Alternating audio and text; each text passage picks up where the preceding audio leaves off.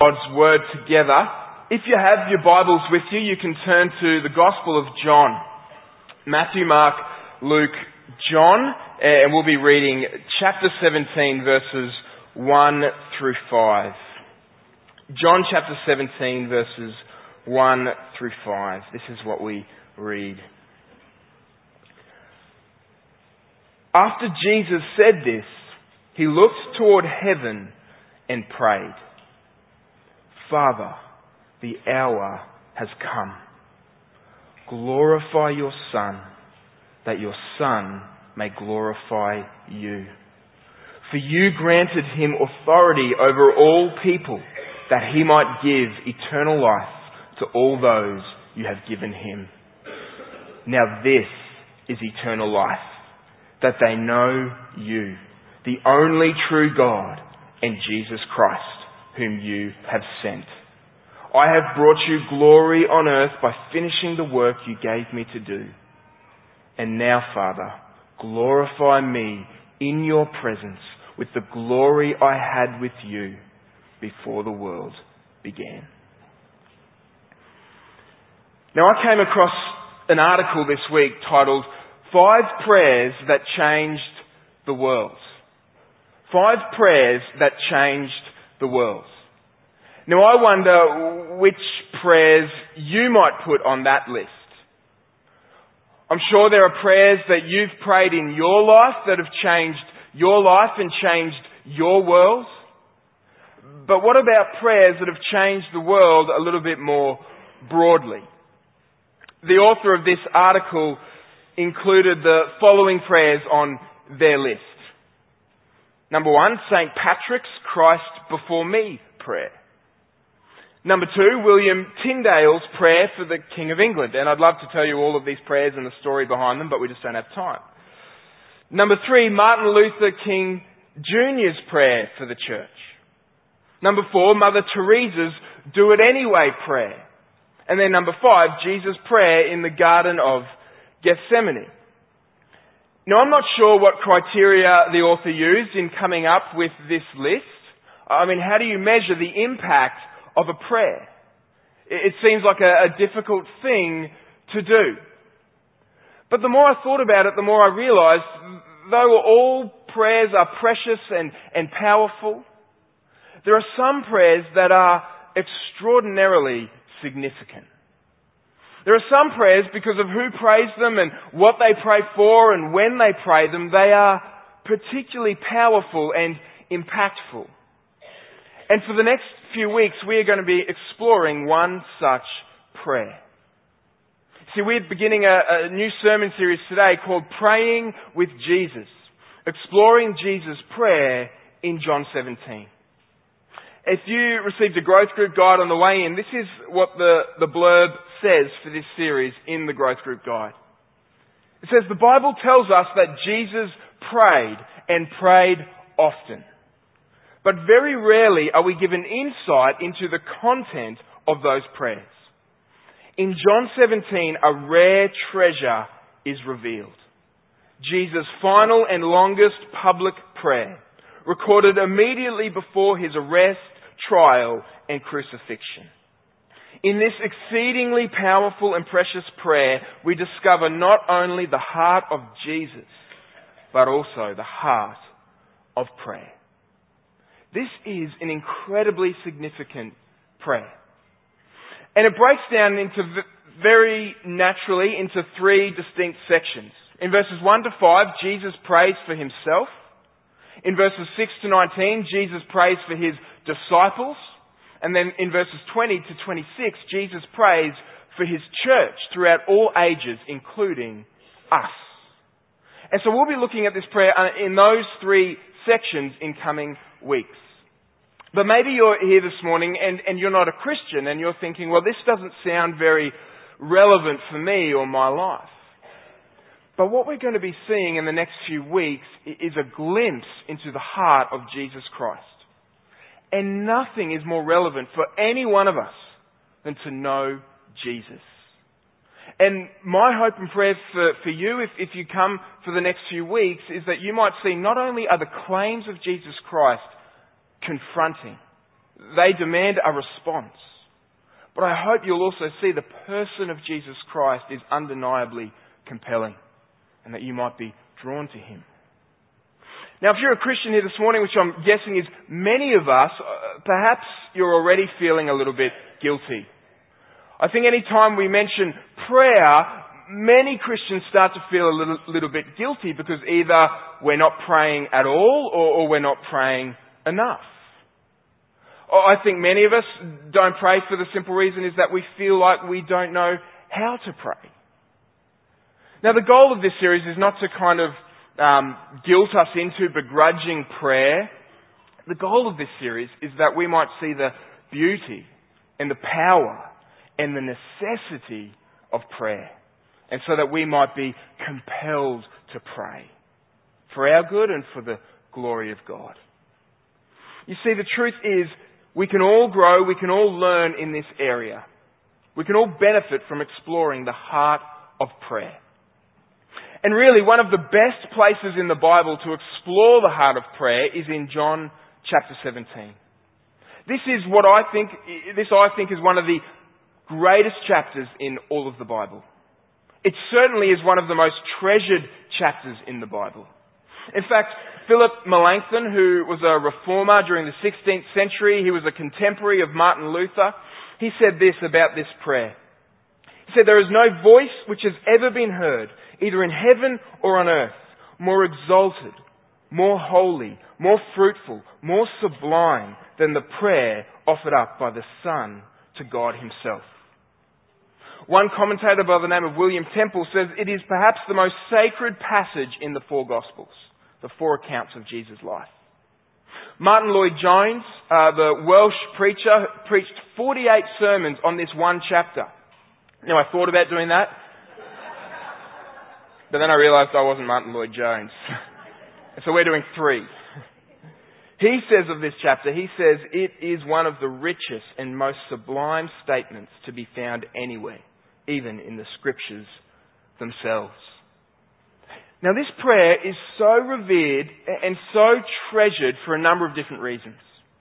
Number one, because it is a prayer between the Son and the Father we had the privilege of hearing the Son of God conversing with his Father in heaven. This is, in other words, a conversation within the Godhead. The eternal Son is speaking to his eternal Father, and we get to eavesdrop. To put it crudely, it's a little bit like the bonus features on a DVD that give you and take you behind the scenes. This is an incredible prayer. Not only that, this is the longest prayer that we have recorded from Jesus. Jesus prays at a number of different points, points, but this is by far his longest public recorded prayer. And not only that, this prayer is so significant, so revered, so treasured because of the point at which it occurs in Jesus' life. Jesus prays this prayer on the eve of his death. We were told this actually in verse 1. We read, After Jesus said this, he looked toward heaven and prayed, Father, the hour has come. Now in the Gospel of John, the word hour always refers to Jesus' death, his crucifixion. And in the first half of the Gospel of John, up until this point, it has always been, my hour has not yet come, my hour has not yet come. And now suddenly, we're told the hour has come. Jesus' death was imminent. In other words, that moment planned by the triune God from before the world was even created, it was about to happen. Jesus was about to be crucified, and so Jesus prays. And this actually reveals something significant for us. The fact that Jesus prays at this point is incredibly revealing. Because as Tim Keller points out, it actually reveals the heart of prayer, the why of prayer. It actually reveals to us why Jesus prays compared to why we often pray. I mean, why do we often pray? We tend to pray when something is in doubt. We tend to pray when things are uncertain. When we're not sure we're going to get something or something's going to happen and we want that something, we want that thing to happen. In other words, we pray to try and conform God to our agenda. For example, if I was to say to you, this thing that you want, it's definitely going to happen tomorrow, or this event is definitely going to happen tomorrow. God has willed it and it will happen tomorrow. So pray about it. You might think to yourself, well, why would I pray about it? Why should I pray about it? If it's definitely going to happen, why pray? But here, as Jesus faces an event that he knew was going to take place, the Bible tells us that the cross was the plan of God before the foundation of the world, before the world was even created. Jesus knew it was going to happen, and still he prays. And this reveals to us the difference between why Jesus prays and why we often pray. See, Jesus does not pray to try and conform God to his agenda. Jesus prays to conform his heart to God's agenda. Tim Keller says it this way We pray to get God to give us things. Jesus prays to find God in things. For Jesus, the heart of prayer, the why of prayer, the purpose of prayer is not so much to get things, to get things from God, but to be with God. It's communion with God. It's to experience God, to know God, to be changed by God. This is the heart of prayer, the why of prayer, the purpose of prayer. And we see this not only in the fact that Jesus prays, we also see it in what Jesus prays for. We see it in his first prayer request. Look at what Jesus prays for in verse 1. Now remember, before we look at this phrase, remember that Jesus here is facing his impending death. And when you face death, it clarifies your priorities. It, it forces you to consider what really matters to you. It actually uncovers your deepest concerns. And here, Jesus' prayer request reveals his deepest concern. What is it? After this, Jesus prayed. He said, Father, the hour has come. Glorify your Son, that your Son may glorify you. Jesus asked to be glorified not for himself, but so that he might glorify the Father. Jesus' deepest concern in the face of death is the glory of God. And what Jesus is really asking for here, what he is essentially saying is this He's saying, Father, through my death on the cross that is about to take place, reveal to the world who I really am. Glorify me. Reveal me to be the Son of God and the Saviour of the world, so that I may reveal what you are like. Your love, your holiness, your goodness. This is what it means to glorify something. You see, the word glory means to honor or, or to praise, which means to glorify something means to reveal it as glorif- as, as honorable and praiseworthy. It, it means to reveal its true character. It means to recognize its true worth. For example, earlier this year I watched a, a movie called Glory. Now it's based on the true story of a volunteer military unit during the American Civil War. And it was a unit made up mostly of African Americans. Now, the story begins with their humiliation and their disrespect. They're not given proper equipment, they're not paid their full wage, etc., etc. But when the movie ends, it ends with their glorification. It ends with their heroic charge on Fort Wagner, which Abraham Lincoln credited with turning the tide of the war. See, they were pressed down by racism and prejudice. But when they broke through the wall of Fort Wagner, they were glorified. Their courage, their bravery, their valor was revealed for all to see. And see, on the cross, the glory of Jesus Christ was revealed. On the cross, he was revealed and seen to be as the Son of God, the Savior of the world. And the love of God, the holiness of God was put on display. And it's through the cross that God is, glor- is glorified.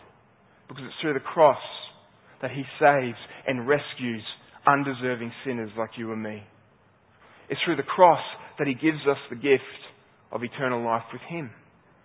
And in fact, this is what Jesus goes on to pray for in verses 2 to 3.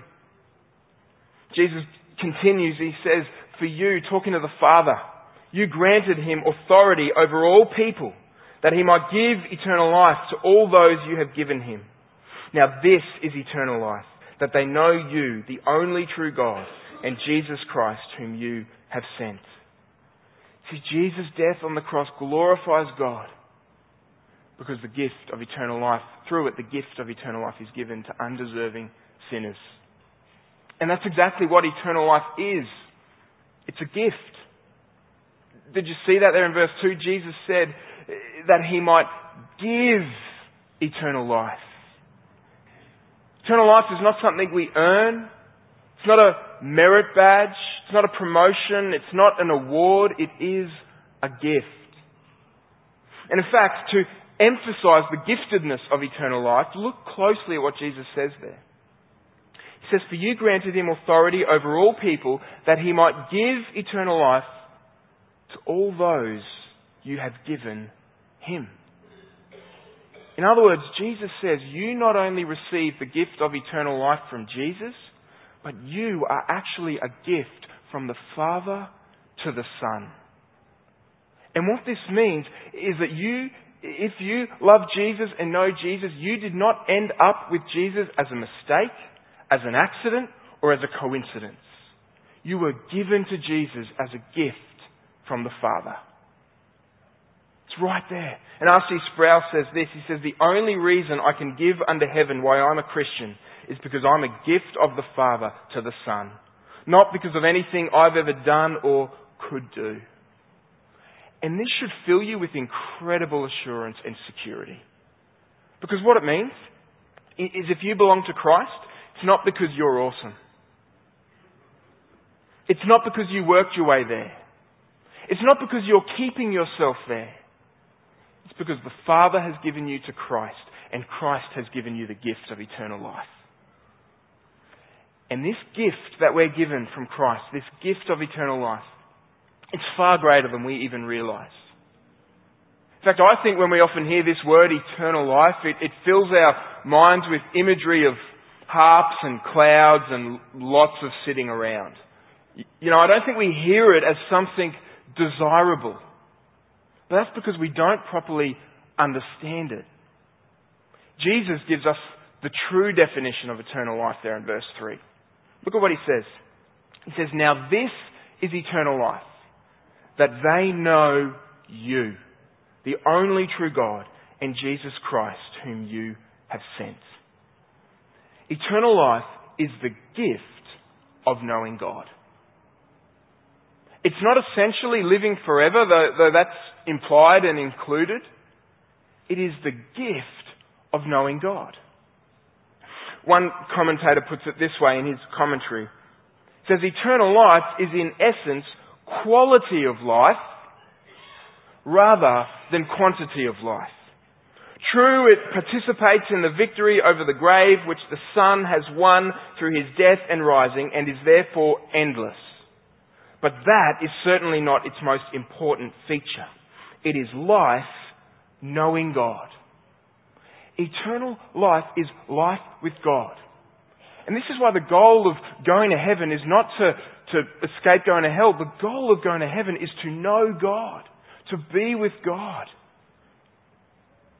And this is why eternal life is the gift of knowing God, and this is why eternal life has begun right now. This is why we experience eternal life right now. Jesus said earlier in the Gospel of John in chapter 3, he said, Whoever believes in the Son has eternal life. Present tense. Has. If you believe in Jesus, you have eternal life right now. This is why Jesus says in John 10 verse 10, I have come that they may have life and have it to the full. Now, I know that many of us, when we hear this, we might think to ourselves, well, you know, that sounds nice. Uh, life to the full, life with God. But to be honest, Adam, I'm just trying to make it through the week. I mean, I have a job to go to, a house to clean, mouths to feed, bills to pay, relationships to work on. I don't have much time or energy left for living life to the full. You see, that's just the point. What Jesus is talking about here, eternal life, life with God, life to the full, he's not just talking about ecstatic, emotional, mountaintop experiences. He's talking about experiencing and knowing God in the everyday, ordinary moments. Now we often look at all those things in our life as barriers to, to knowing God and to experiencing God. You know, all the busyness of our life. And, and look, sometimes it might be if it stops us from ever spending time in prayer and ever spending time in the Bible. But God is saying to us, if you would just open up your life, open up your eyes, open up your heart, you would see that I am with you in the midst of all things. That I am at work in the midst of all things. I love the way Eugene Peterson puts it in his brilliant book, A Long Obedience in the Same Direction.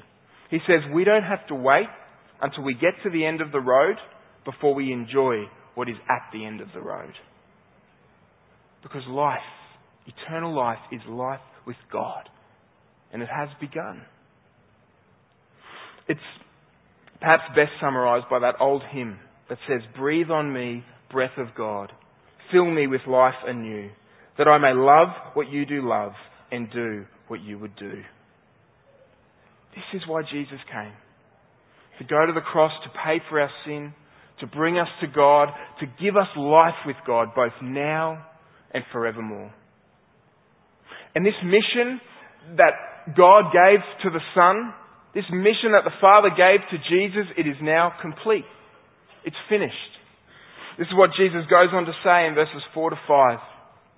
He says, I have brought you glory on earth, talking to the Father, by finishing the work you gave me to do. And now, Father, glorify me in your presence with the glory I had with you before the world began. These are some of the most deep and profound verses in the Bible. And what Jesus is saying there is, I have been faithful to fulfill the task that you have given to me, Father. And now that Jesus anticipates the finish line, he longs to return to the presence of his Father in heaven, with whom he existed before the world was even created, with whom he eternally existed. And this is exactly what happens a, a little bit later in Acts chapter 1, when the glorified, resurrected Jesus ascends back into heaven to the presence of the Father.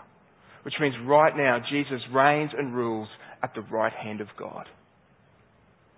See, this passage is incredibly deep and unbelievably profound. And it gives us a glimpse into the heart of Jesus. Jesus' deepest concern is the glory of God. Jesus came from heaven to earth to give us eternal life, life with God. And Jesus has now returned to the Father and he reigns and rules in heaven. But this passage not only gives us an insight into the heart of Jesus, it also gives us an insight into the heart of prayer. And I'd like to close with three simple lessons for us about our prayer life. Three insights we can learn from this passage about prayer. Number one, our prayers should begin with the glory of God. When we pray, we can and we should begin like Jesus did, with the glory of God. Remember how Jesus began his prayer? Glorify me that I might glorify you. When we pray, we can begin and should begin by asking God to use our lives to glorify Him. To reveal more of Himself to us and to show more of himself through us. We should pray, Father, would you be glorified in my life? Would my words and thoughts and deeds not only honour you, but they, would they reveal your presence to those in my world? My friends, my colleagues, my family.